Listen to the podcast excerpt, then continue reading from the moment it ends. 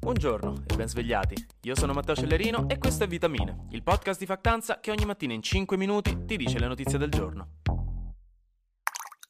Visto che la scuola sta per ricominciare, e mo a settembre tra un paio di settimane, e magari voi o la vostra cuginetta dovete tornarci controvoglia, vi aggiorno che sono uscite delle nuove regole per Covid per rientrare. O meglio, delle non regole, perché in effetti si torna quasi alla normalità. Qualcuno ne sarà contento, a qualcuno la cosa non piacerà, io sono solo un messaggero, un corvo di sventura, un oracolo di cattivi presagi, una zingara che dà i numeri all'otto, raga, che volete farci? Allora, le novità principali, che arrivano direttamente dal Ministero dell'Istruzione, in collaborazione con quello della Sanità e l'Istituto Superiore della Sanità, dicono che in classe non si serviranno più le mascherine, quindi questa notiziona, ma ovviamente chi vuole può sempre tenerle. Saranno obbligatorie solo le F F P due per i soggetti fragili, tipo quelli a cui piacciono le penne lisce come pasta. Mi dispiace, dovete farvi ancora le ossa per entrare nel mondo vero, non potete continuare per sempre così, iniziate a mangiare pasta vera.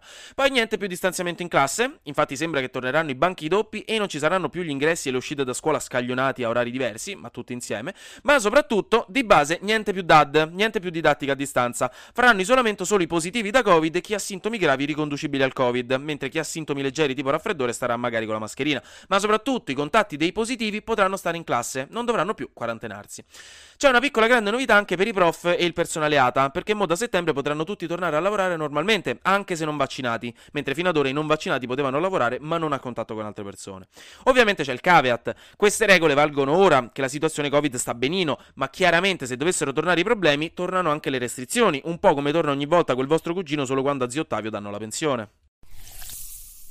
Intanto dall'Ucraina arrivano notizie non fantastiche da Zaporizhzhia, dove c'è la centrale nucleare più grande d'Europa, che da marzo è occupata dai russi e che da settimane ci stanno combattendo vicino, ci sono esplosioni, proiettili sparati, non si sa bene chi sta sparando a chi e dove. Fatto sta che siamo tutti lì aggrappati al tavolo, come quando vedi il cameriere a un metro da te con sette birre sul vassoio che scivola sul pavimento ma non completamente, e tu stai lì per quei due secondi e mezzo di terrore che non sai se puoi continuare a goderti la serata oppure devi seriamente iniziare a preoccuparti. Solo che stavolta i due secondi e mezzo stanno durando settimane, quindi molto bene per l'ipertensione. Quello che è successo è che per alcune ore gli ultimi due reattori in funzione della centrale sono stati staccati, ieri o l'altro ieri, staccati dalla rete elettrica, e questa non è una cosa buona, perché senza elettricità nei reattori non funzionano gli strumenti per il raffreddamento, e non è una buona cosa. Vi dico subito che è tutto a posto, perché comunque in ogni centrale ci sono sempre dei generatori di energia di emergenza che vanno a diesel, quindi tutto ok, però è stato un rischio. Zelensky ha detto che abbiamo rischiato un disastro radioattivo e ha ribadito che i russi devono per forza dare accesso alla centrale a una delegazione della I A E A, che è l'Agenzia Internazionale dell'Energia Atomica, affinché che vada lì dentro a controllare che sia tutto a posto.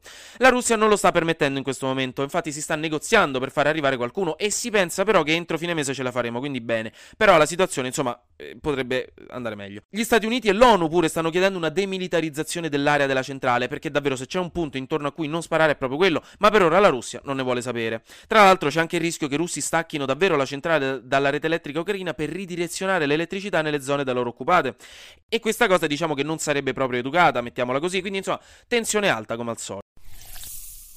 Paparapparappa, la politica! In tutto questo il nostro ministro degli esteri Di Maio è andato in Ucraina, a Kiev e poi a Irpin, a incontrare Zelensky per confermare il sostegno del nostro paese al popolo ucraino. Mentre la cosa succosa è la situazione del gas, che sta messa male. Ieri le quotazioni del gas alla borsa di Amsterdam, che a quanto pare è la borsa più importante d'Europa per il gas, hanno toccato dei livelli record, per la prima volta sopra i trecento euro per megawattora, trecentoventiquattro nello specifico è stato il picco.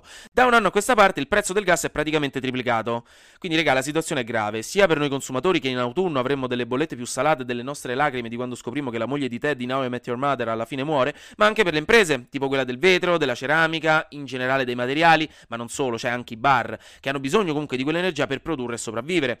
C'è il rischio che tantissime aziende infatti non possano fare ricavi per i costi enormi dell'energia, e per un paese che esporta tanto come noi, un blocco del settore manufatturiero diventa davvero complicato da gestire. Per questo in questi giorni i vari politici ne stanno parlando. Quello più rumoroso è stato Calenda, che ha chiesto a gran voce di bloccare per qualche giorno le campagne elettorali per mettersi un attimo tutti seduti al tavolo, per insomma convenire qualcosa tutti insieme, delle misure da far fare al governo per aggirare la situazione. Questa richiesta ha agitato un po' i vari avversari, con Conte e Salvini che in realtà hanno lanciato frecciatine, ma di base per ora nessuno gli ha dato retta. Il governo comunque sembra stia pensando a qualcosa da fare. Di sicuro le misure di cui si parla in generale sono mettere un tetto al prezzo del gas a livello europeo, tassare veramente gli extra profitti delle aziende energetiche, che tra l'altro non hanno praticamente mai pagato i nove miliardi che servivano per il decreto aiuti, attivarsi per avere i rigassificatori e fare debito pubblico per aiutare con un po' di miliardi sia imprese che famiglie. Staremo a vedere. Intanto finisco che doveva esserci un dibattito tra Giorgia Meloni e Enrico Letta a settembre su Porta a Porta, ma la Agicom ha detto che non può avvenire intervenire perché non rispetta la par condicio, e la par condicio è il fatto che per legge in campagna elettorale bisogna dare spazio un po' a tutte le forze politiche, tipo quando vanno in tv, almeno a quelle rilevanti, perché sennò si polarizza troppo l'informazione pubblica. Mm-hmm. Flash News. In Francia vogliono proporre una legge per limitare i viaggi dei jet privati dei mega ricchi, che come sappiamo inquinano da morire e i ricchi li usano come i bambini il parmigiano sulla pasta in bianco. Quindi top, avete notato quanto prendo in giro Kylie Jenner per questa cosa che è abbastanza fastidiosa, bene che vogliano regolamentarli. Il telescopio spaziale TESS ha scoperto a cento anni luce da noi un nuovo esopianeta strapieno di acqua e più grande della Terra, e potrebbe essere ovviamente importante per la ricerca della vita. Si chiama T O I quattordici cinquantadue B. Infine gli scienziati sono riusciti a creare da cellule staminali il primo embrione sintetico di topo con un cervello e un cuore che batte, ed è rimasto in vita per otto giorni. È una cosa sensazionale per la scienza, perché potrà portare in futuro a creare artificialmente organi per i trapianti, quindi una rivoluzione per la medicina possibile, forse, speriamo. Anche oggi grazie per aver ascoltato Vitamine. Noi ci sentiamo lunedì, perché sarà successo di sicuro qualcosa di nuovo e io avrò ancora qualcos'altro da dirvi. Buon weekend.